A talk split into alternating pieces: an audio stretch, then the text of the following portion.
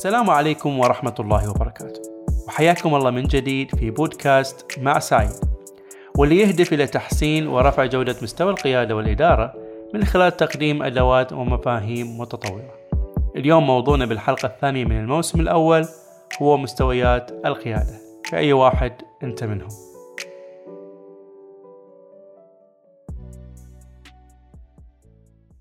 تخيل نفسك الآن مدير وقررت أنك تعمل أول اجتماع لك مع فريق العمل.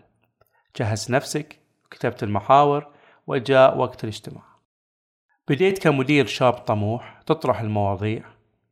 وأثناء الحوار لاحظت وجود موظف كبير بالسن لكن له تأثير كبير على الفريق بحيث كل ما يطرح راية تشوف الكل يأيده.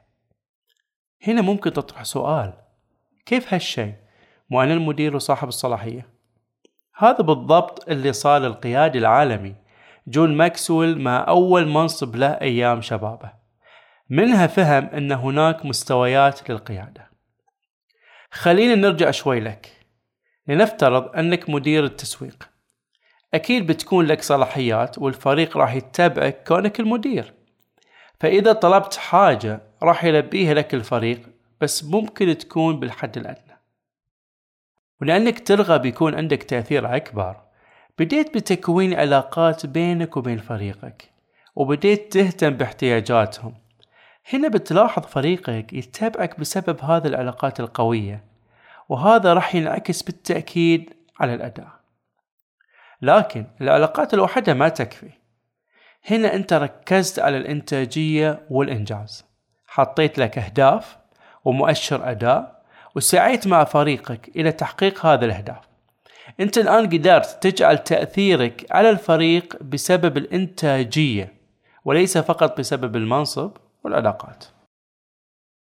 طبعا أنت ما اكتفيت بهذا المستوى وفكرت كيف أقدر أمكن فريقي بشكل أكبر. فبديت تهتم بتطوير فريقك تمكينهم بحيث خليتهم يصيرون قادة مثلك. تأثيرك هنا تضاعف كان فريقك يشوفك الآن ملهم لهم وشخص مهتم بتطويرهم وبعد سنوات من الخبرة وتمكين فريقك وصلت لمرحلة الزعامة. هنا حتى لو لم يكن عندك منصب الناس راح تتابعك لأنها تحترمك. فأنت الخبير صاحب التجربة الطويلة واللي له تأثير داخل وخارج العمل.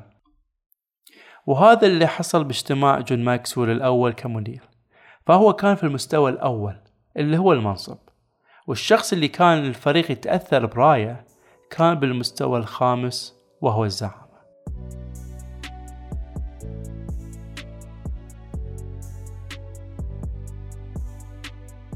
خليني الآن ألخص لك المستويات الخمسة.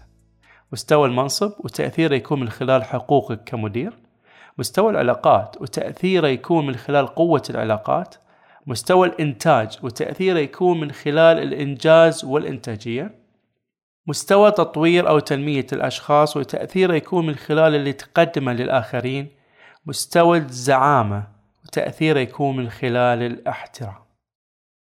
وإذا حاب تعرف في أي مستوى أنت الآن وكيف ممكن تعزز من قدراتك لكي تنتقل للمستوى اللي بعده تقدر تحمل الملف من خلال الرابط بالوصف وهناك حطيت لك تفاصيل راح تستفيد منها بالتأكيد.